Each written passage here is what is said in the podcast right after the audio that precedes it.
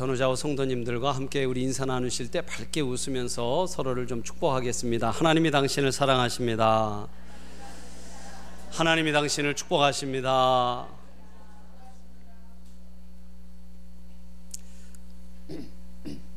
하나님의 말씀 함께 봉독하겠습니다. 오늘 구약 성경 잠언서 16장 16절로 20절 말씀을 함께 보겠습니다. 아, 구약 성경 927페이지 잠언서 16장 16절로 20절 말씀 우리 16절로 20절까지 교독하겠습니다. 지혜를 얻는 것이 금을 얻는 것보다 얼마나 나은고 명철을 얻는 것이 은을 얻는 것보다 더욱 나으니라.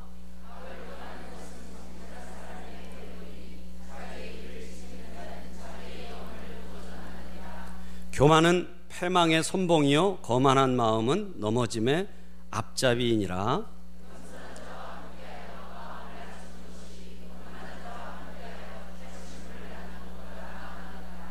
20절 함께 읽습니다. 삼가 말씀에 주의하는 자는 좋은 것을 얻나니 여호와를 의지하는 자는 복이 있느니라. 아멘. 말씀의 은혜가 여러분 심령에 또 삶 속에 넘치시기를 축복합니다. 예, 오늘은 어, 우리가 어, 예수님의 오심을 기다리는 대강절이고 또 그 중에 성서주일로 지킵니다. 오늘 함께 읽은 말씀을 가지고 말씀에 관심을 두는 사람이라는 제목으로 아, 잠시 말씀의 은혜를 나누겠습니다. 아, 여러분 제가 아, 말씀에 관한 아주 짤막한 동영상을 하나 준비를 했습니다. 그래서 여러분 이 동영상 우리 함께 보시고 그리고 함께 말씀 나누도록 하겠습니다.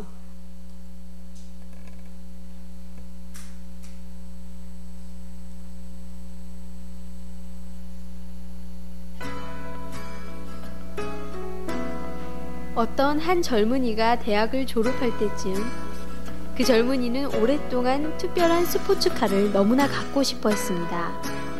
그의 아버지는 부자였고 그 젊은이는 졸업 선물로 스포츠카를 사달라고 부탁했습니다.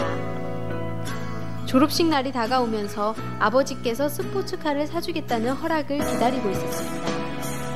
마침내 졸업식 날 아침, 아버지는 아들을 불러서 너를 얼마나 자랑스럽게 여기는지 말해주었습니다. 그리고 예쁘게 포장된 선물 박스를 건네주었습니다. 호기심을 갖고 열어보니 거기에는 예쁜 가죽 성경 하나가 들어있었습니다. 아들은 화가 나서 언성을 높이며 아버지는 돈이 많으면서 나한테 고작 성경을 주는 거예요?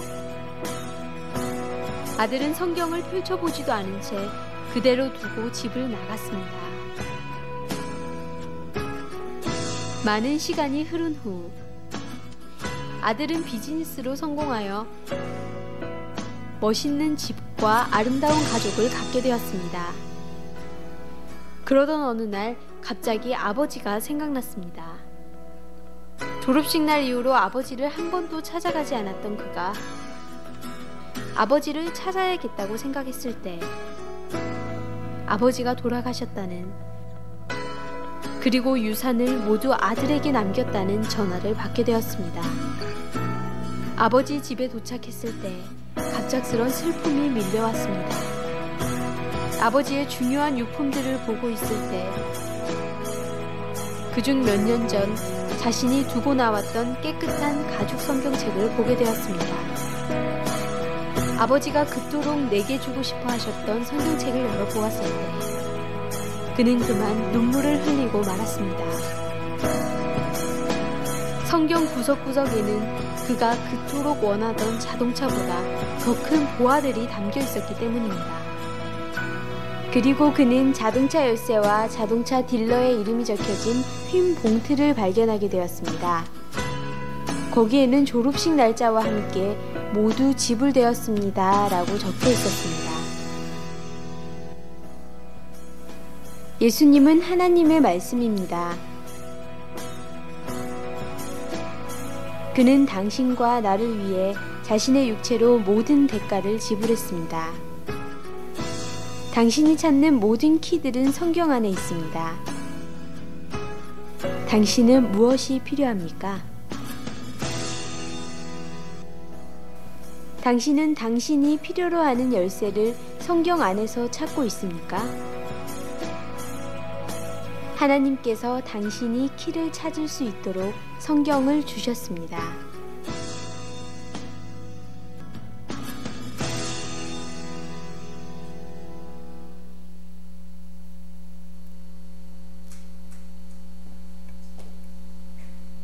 하나님의 말씀이 우리 인생의 열쇠가 되는 것을 믿으시면 아멘 하시기 바랍니다. 말씀이 바로 열쇠입니다. 그렇습니다. 여러분 성경 안에 하나님께서 우리에게 모든 것을 주신 줄로 믿습니다.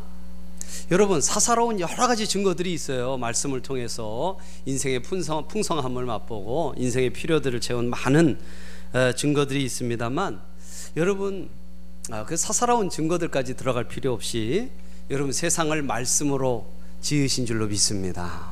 그렇습니다. 세상을 말씀으로 지으셨어요. 그리고 말씀이 육신이 되어 우리 가운데 거하셨다고 했습니다. 여러분 예수님이 우리에게 오신 것은 말씀이 우리에게 오신 거예요. 성탄절에 우리는 예수님을 기다리는 것이 아니라 예수님께서 우리에게 주신 말씀을 기다리는 것인 줄로 믿습니다. 예. 그리고 여러분 말씀으로 우리는 구원받았어요. 여러분 믿으십니까? 예. 우리의 믿음이 어디서 났나요? 예, 말씀으로 말미암았습니다. 그러니까 여러분 우리가 말씀을 통해 구원을 얻은 거예요. 또한 여러분 말씀은 영원하다고 성경은 말씀하세요. 1.1획도 남김없이 다 이룰 것이다. 다 이룰 것이다. 말씀이 미래라는 얘기입니다. 여러분 그렇다면 말씀이 열쇠라는 말은 정말로 타당한 말이지 않겠습니까? 예. 우리의 고민은 이것입니다. 왜 말씀을 읽지 않을까? 왜 말씀을 듣지 못할까? 아까 우리의 바로 고민인 것이죠. 사랑하는 여러분, 말씀을 하나님께서 왜 주셨습니까? 성경은 그것은 첫째는 구원을 위해서라고 말씀해요. 디모데후서 3장 15절에 보니까 또 내가 어려서부터 성경을 알았나니 성경은 능히 너로 하여금 그리스도 예수 안에 있는 믿음으로 말미암아 구원에 이르는 지혜가 있게 하느니라. 여러분 말씀을 읽을 때요 사람의 심령 속에 하나님이 주시는 믿음이 생기고 그 믿음을 통해 구원을 얻게 된 줄로 믿습니다. 두 번째로는 온전한 사람이 되기 위해 성경을 주셨어요. 디모데후서 3장 17절에 보니까 이는 하나님의 사람으로 온전케 하며 모든 선한 일을 행하기에 온전케 하려 함이니라 그렇게 말씀하십니다. 그러니까 여러분 이 성경은 우리를 구원할 뿐만 아니라 우리를 이 세상 속에 온전하고 풍성한 인생을 살아갈 수 있는 사람으로 우리를 날마다 빚어가고 있다는 거예요. 무엇이? 말씀이. 그러므로 여러분 말씀이야말로 우리 인생의 열쇠인 줄로 믿습니다. 예. 그러나 우리의 고민은 이것입니다. 왜 말씀을 읽지 못할까? 왜 말씀을 듣지 못할까? 글렌 힐슨이라는 현대 영성학자는요, 현대인들이 말씀을 귀담아 듣지 못하는 두 가지 이유가 있다고 그렇게 말합니다. 첫째는요, 너무 바쁘다는 거예요. 너무 바쁘다는 것입니다. 우리는 일 자체에 몰두하고 성과주의에 빠져서 성공에 급급한 나머지 의미도 깊이도 없이 그저 뛰고 있다는 거예요. 생각하고 뛰는 것이 아니고 뛰면서 생각합니다. 열심히 뛰고 바쁜데 왜 바쁜지도 모르겠고 이 바쁨의 결과가 무엇인지 생각할 겨를도 없다는 거예요. 그러니 여러분 하나님의 음성을 들을 수가 없겠죠. 네. 두 번째는 너무 산만하다는 거예요. 너무 산만하대요. 요새는요 볼거리가 너무 많습니다. 그러시죠 여러분? 볼거리가 많으시죠? 예. 월화 드라마, 수목 드라마, 주말 드라마. 예. 드라마 세 번밖에 안 보는데요. 일주일 내내 봐야 됩니다. 볼 게 너무 많아요. 요새 제가 보니까 저희 청소년부 아이들도 그렇고 청년부까지도 예배 시간에 그 얼굴은 위에를 보고 있는데 손이 바빠요. 손이 확 밑에서 막 바쁩니다. 근데 저도 이제 대충 보면 알아요. 뭐 하는지. 카톡 보내고 있어요. 네. 카톡. 소리 안 줄여갖고 가끔 카톡 그렇게 해가지고 저한테 들통도 납니다만 어떤 친구들은 게임도 합니다. 게임을 여러분 어른들은 이렇게 들여다봐야 하지만 아이들은요 힐끔 보면서도 해요. 힐끔 보고 이렇게 힐끔 보고 열심히 해야 됩니다. 볼 것이 너무 많습니다. 한시도 우리를 가만두지를 않아요. 너무나 많은 볼거리가 있습니다. 선택의 여지 없이 보고 들어야 됩니다. 그렇죠? 선택의 여지가 없어요. 보고 들리는 게 너무 많았어요. 만나고 싶지 않은 사람도 만나야 됩니다. 겪고 싶지 않은 일도 겪어야 됩니다. 선택의 여지가 없어요. 그래서 우리의 마음속에 너무나 산만해졌다고 합니다. 너무나 산만해졌어요. 그래서 여러분 정말 중요한 것을 붙잡고 그것을 보고 듣고 만지고 품고 할 시간이 없다는 거예요. 그럴 시간이 없대요. 여러분 그러니까 현대 문명은요 어찌 보면 우리 그리스도인들에게는 가장 악한 세대인지도 모르겠습니다. 예, 너무 산만하다는 거예요. 사랑하는 여러분, 그래서 하나님과 만나려면 어떻게 해야 하는가? 이 글렌 힐슨이라는 영성학자가요, 하나님을 만나려면 어떻게 해야 하는가?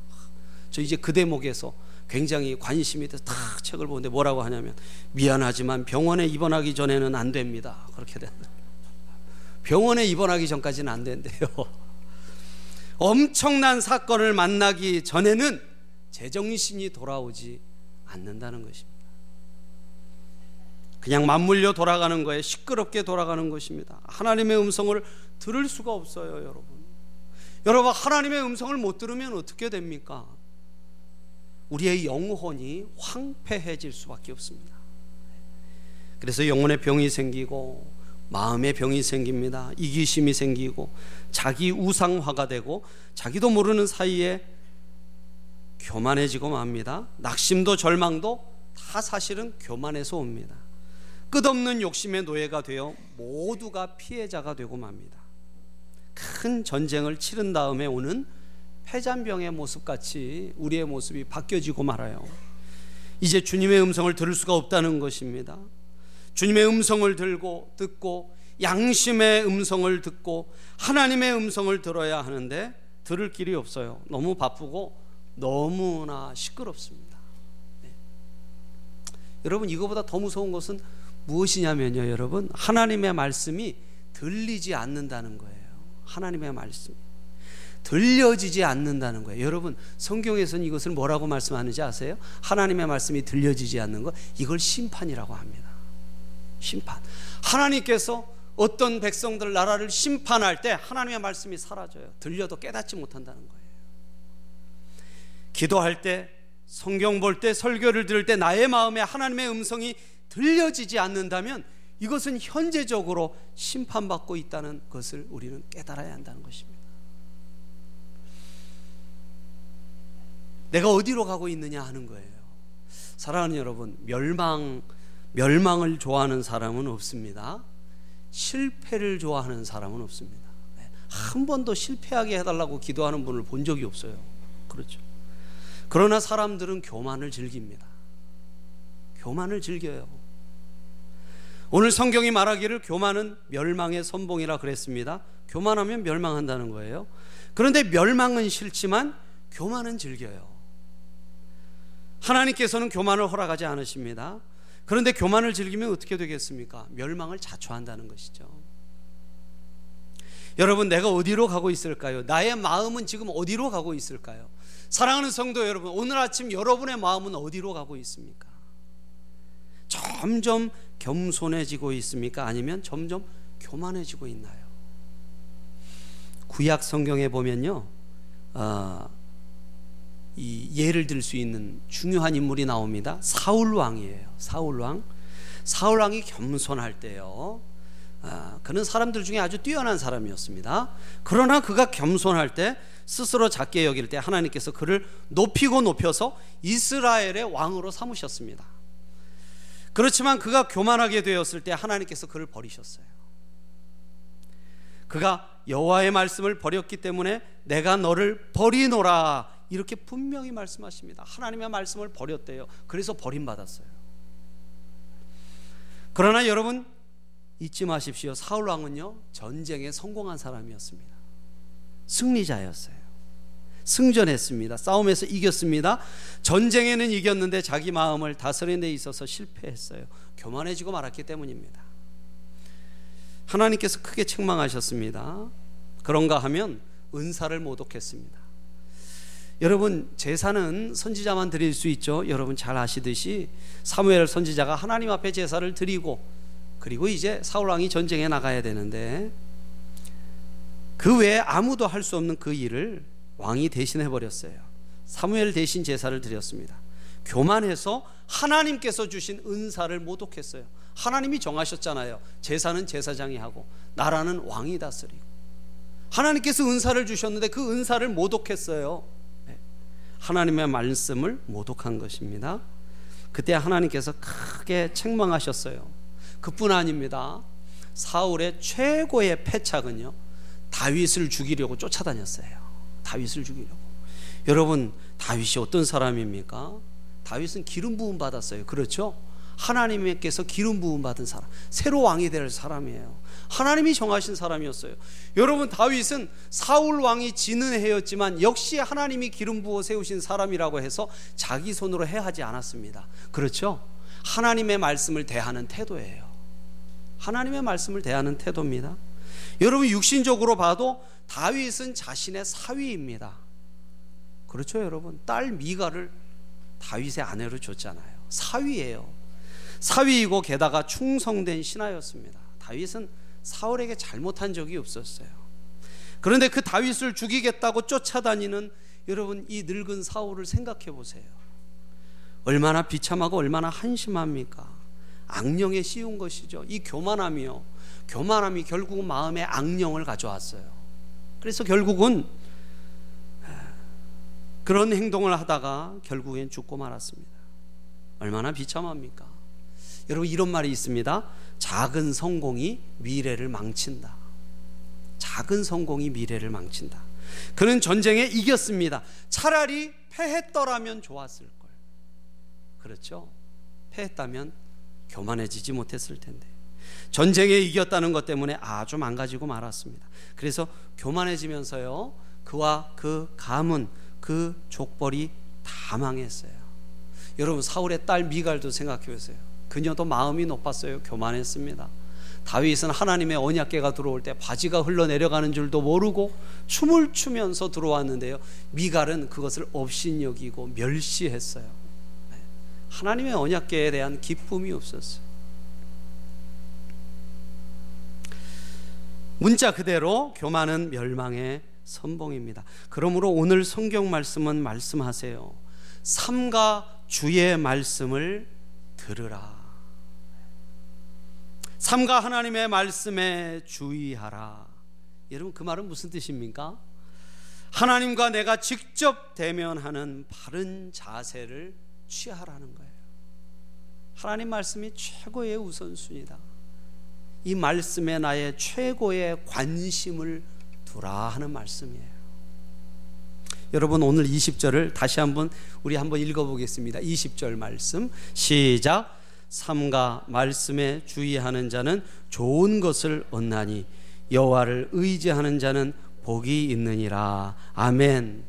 여러분, 말씀에 주의하는 자는 좋은 것을 얻나니와 여호와를 의지하는 자는 복이 있느니라. 여러분 이것은 똑같은 말씀입니다. 그렇지요? 다르게 표현한 것뿐이에요. 그러니까 여러분 여호와를 의지하는 게 구체적으로 무엇이냐? 말씀에 관심을 두는 거예요. 그게 여호와를 의지하는 방법입니다. 할렐루야. 복을 얻는 방법이 무엇입니까? 하나님의 말씀에 주의하는 거예요. 말씀에 관심을 두는 거예요. 그게 여러분 우리 인생길에 하나님이 주시는 놀라운 축복을 받는 유일한 길입니다. 하나님의 말씀. 사랑하는 여러분, 주변 환경이 뭐가 그렇게 중요합니까? 여러분, 가장 중요한 것은요, 나와 하나님과의 관계예요. 하나님과의 만남. 하나님과의 대면. 여러분, 지금 사실 우리 찬양교회가 여기 함께 모여서 성도들이 함께 예배 드리고 있지만은 실상 여러분 예배의 내용은요, 하나님과 우리 성도님들 한 분 한분 개개인의 만남이에요. 여러분 믿으시면 아멘 하시기 바랍니다. 하나님은 우리 예배를 받으시지만 그리고 또 나의 예배를 받으십니다. 나의 예배. 하나님과의 관계가 가장 중요해요. 여러분, 하나님과의 관계를 생각할 때 또 한 명 떠오르는 인물이 있어요. 구약에 야곱이라는 사람입니다. 그렇죠? 야곱. 야곱 그가 20년 동안 집을 떠나 방황하다가 이제 고향으로 돌아갑니다. 돌아가는 길에 에, 야복 강변에서 그가 하나님께 기도하는 모습을 봅니다. 단독으로 아주 홀로 남았어요. 홀로 남았습니다. 여러분, 야곱은 아내가 넷이에요. 아내 네 명이 돌아가면서 위로를 해줘도 위로가 안 돼요. 그렇죠. 자식이 12명입니다. 아무 소용이 없어요. 그리고 야곱, 이 왼수 같은 사람은요, 어, 사랑하지 않는 순으로 먼저 앞세워 보냈어요. 아내와 아들들을. 아, 세상에 이렇게 맹랑한 사람이 있습니까? 예? 여러분, 많은 아내와 자녀들, 재산들이 아무 소용이 없었습니다. 야복강변에 홀로 남았어요. 홀로 기도합니다. 이제 하나님 앞에 일대일로 서서 밤새 기도합니다. 여러분, 다윗에게는, 아니, 이 야곱에게는 이것이 필요했어요. 이것이 그의 인생의 기초였습니다. 아내가 많고 자녀가 많고 재산이 많아도 소용이 없었어요. 사랑하는 여러분, 하나님과의 직선적인 만남, 하나님과 나와의 직선적인 만남. 여러분, 이 만남이 우리에게 필요합니다. 세상이 복잡하고 누가 이렇고 저 누가 저렇고 남이 어떻고 여러분 우리는 사실 이런 생각을 할 시간이 별로 없어요. 순간순간 우리는 하나님과의 나와의 관계에서 딱 만나야 합니다. 그것이 중요합니다. 우리가 나중에 이 육신을 벗고 하나님 앞에 갈 때도요 혼자 갑니다. 누가 같이 안 가요. 예? 나 혼자 가야 합니다. 그때 여러분 하나님이 낯설면 어떻게 해요? 그죠? 어서 많이 보던 분 같은데 누구신가요?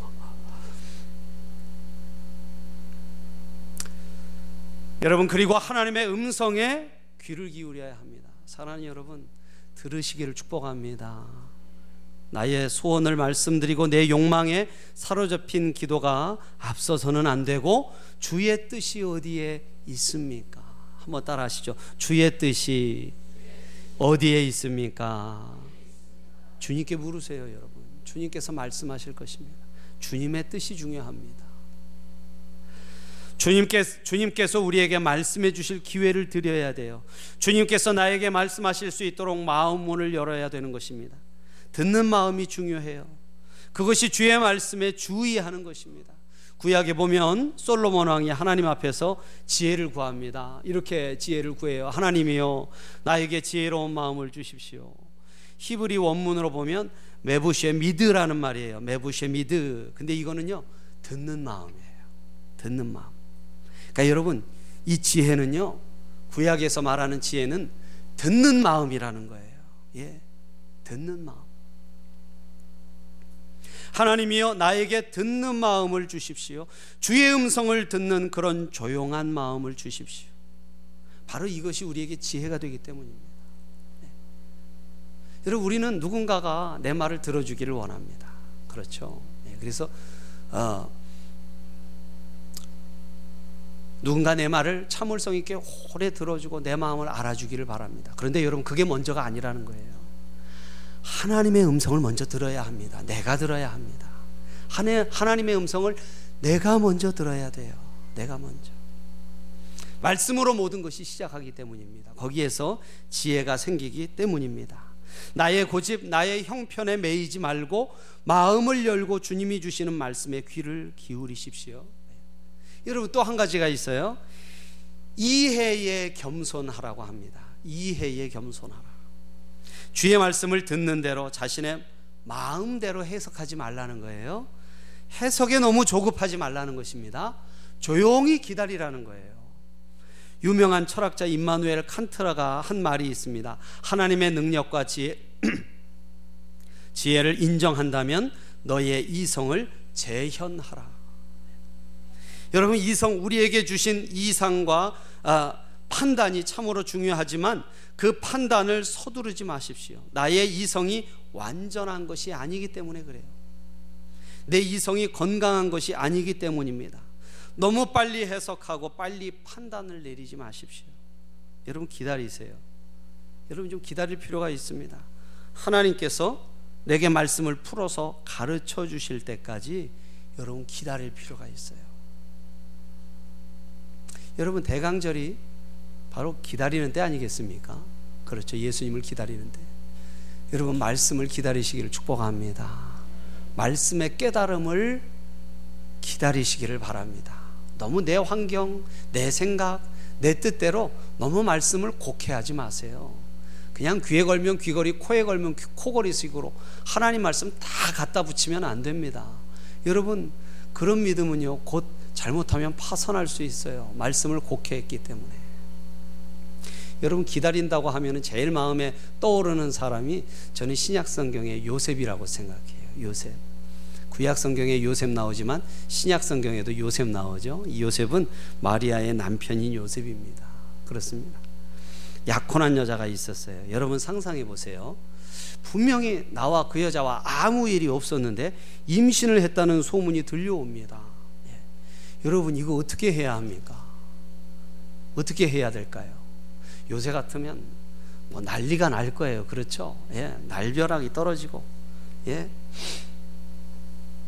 그러나 요셉은 의로운 사람이었다고 합니다. 조용히 기다렸습니다. 무슨 이유가 있겠지? 그만한 이유가 있겠지. 예. 피치 못할 사정이 있었겠지 하고 조용히 물러나려고 했습니다. 여러분 참 얼마나 굉장합니까? 그렇죠? 얼마나 굉장해요. 여러분 속단하지 않고 기다렸더니 천사가 와서 이야기해 줬습니다. 그것은 부정하는 것이 아니라 하나님의 신으로 잉태하는 거라고. 여러분 기다렸어요. 그리고 하나님의 해석, 하나님의 이해를 믿었어요. 말씀의 이해를 믿고 그 여인을 부인으로 맞아 데려옵니다. 여러분 놀라운 일이지 않습니까? 사랑하는 여러분, 하나님의 말씀을 기다리시고 이해를 기다리시고 해석을 기다리십시오. 너무 급히 판단하지 마시고 하나님의 말씀을 기다리세요. 조지 뮬러라고 하는 유명한 목사님께서는 이렇게 말합니다. 하나님보다 앞서지 말아라. 성령보다 앞서지 말아라. 기도보다 앞서지 말아라. 무슨 말입니까? 하나님의 뜻과 지혜를 앞세우라는 거예요. 조용히 기다리라는 것입니다. 성령이 감화하여 문제의 해결을 주실 것입니다. 서두르지 마시고 성령의 역사를 기다리십시오. 무엇보다도 무엇보다도 기도부터 먼저 하십시오. 기도하고 나서 행동하고 기도하고 나서 생각하고 기도하고 나서 결정해도 늦지 않다는 것입니다. 그것이 성도가 살아가는 유일한 방법이라는 거예요. 예. 그러면 조용히 주의 음성이 들려올 것입니다. 예. 그리고 여러분 삼가 순종하라 그렇게 말씀하십니다. 여러분 주의 말씀에 주의하라라는 말씀은 곧 말씀에 순종하라는 거예요. 조용히 조심스럽게 말씀에 순종하면서 나가야 한다는 것입니다. 스탠리 팜이라는 사업자가 있었습니다. 사업이 안 돼서 망했어요. 망했는데 하나님 제가 다시 한번 좀 사업을 하고 싶은데 이 사업에서 먹고 살 수 있게 또 하나님을 섬기고 많은 사람들을 섬길 수 있게 해주세요. 그랬더니 하나님께서 사업을 좀 잘 되게 해주셨대요. 그래서 이분이 계속 하나님 뜻대로 사업을 하고 싶어서 계속 기도하는 중에 감동이 있어서 10의 1조를 드리고 10의 2조를 드리고 10의 3조를 드리고 10의 5조를 드렸답니다. 10의 5조를 드렸대요. 예. 다 그렇게 드리고 계셔서 별로 놀라지 않으시는군요. 예. 10의 5조를 드렸어요. 근데 나중에 곰곰이 생각해 보니까요. 하나님이 그런 말씀을 하시더래요. 야, 정말로 이 기업을 통해서 네가 내 일을 하고 싶으면 네가 영원히 종업원이 되라. 나를 사장 삼으렴. 그런 마음의 감동이 왔답니다. 그래서요, 아, 이 회사의 주인 이름을 하나님으로 등록을 했대요. 하나님. 그 이분은 월급 받는 사장이 됐대요.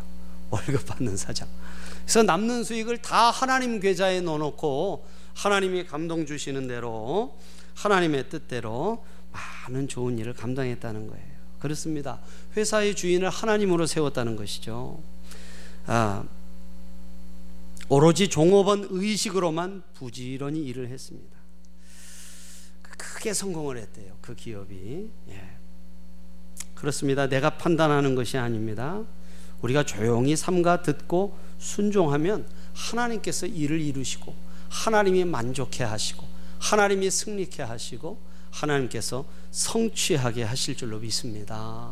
예.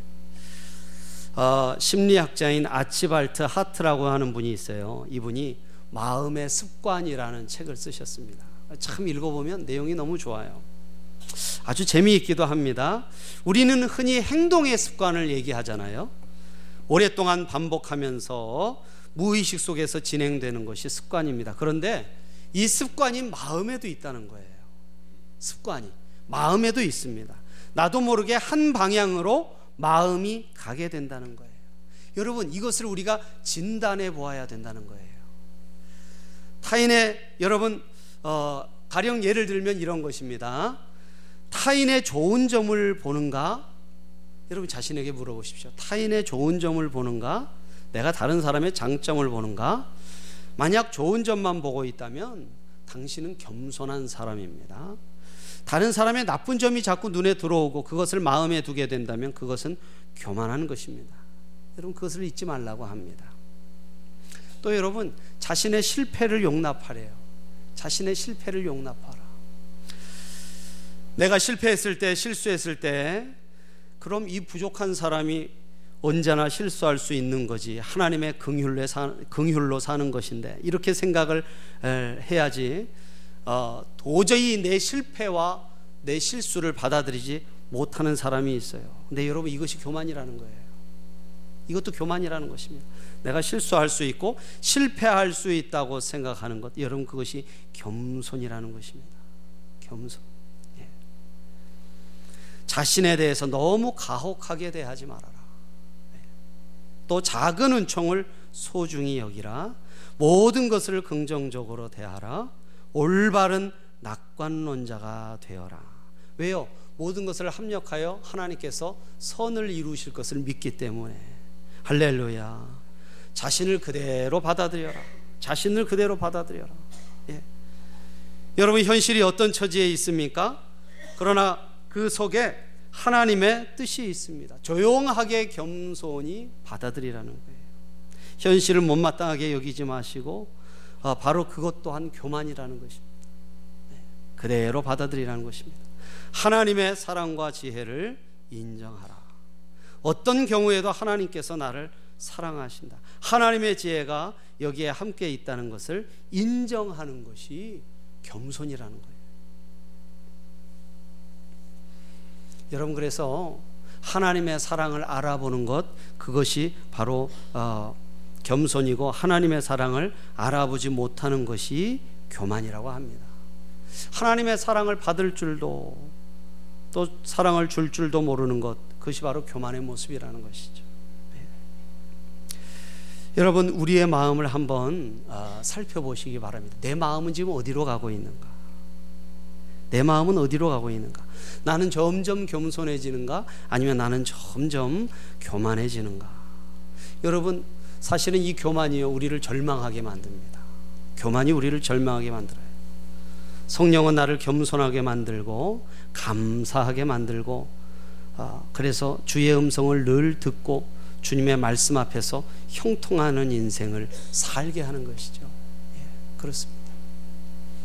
여러분 하나님께서 성경을 주셨습니다. 이 말씀을 통해서 우리를 겸손하게 하시고 늘 성취하고 승리하는 인생으로 여러분 이끌어가고 계세요. 지금도 말씀으로 역사하시고 매일매일 우리의 양심 속에서도 역사하고 계시는 줄로 믿습니다. 예, 여러분 마음을 열어 주의 말씀을 받으시고 여러분 말씀 없어 교만한 마음 물리치시고 물리치시고 늘 주 안에서 겸손함으로 승리하는 우리 성도들 되시기를 예수님의 이름으로 축복합니다. 축복합니다. 기도하겠습니다. 오늘 말씀 생각하면서 우리 함께 한번 기도하기 원합니다. 말씀에 관심을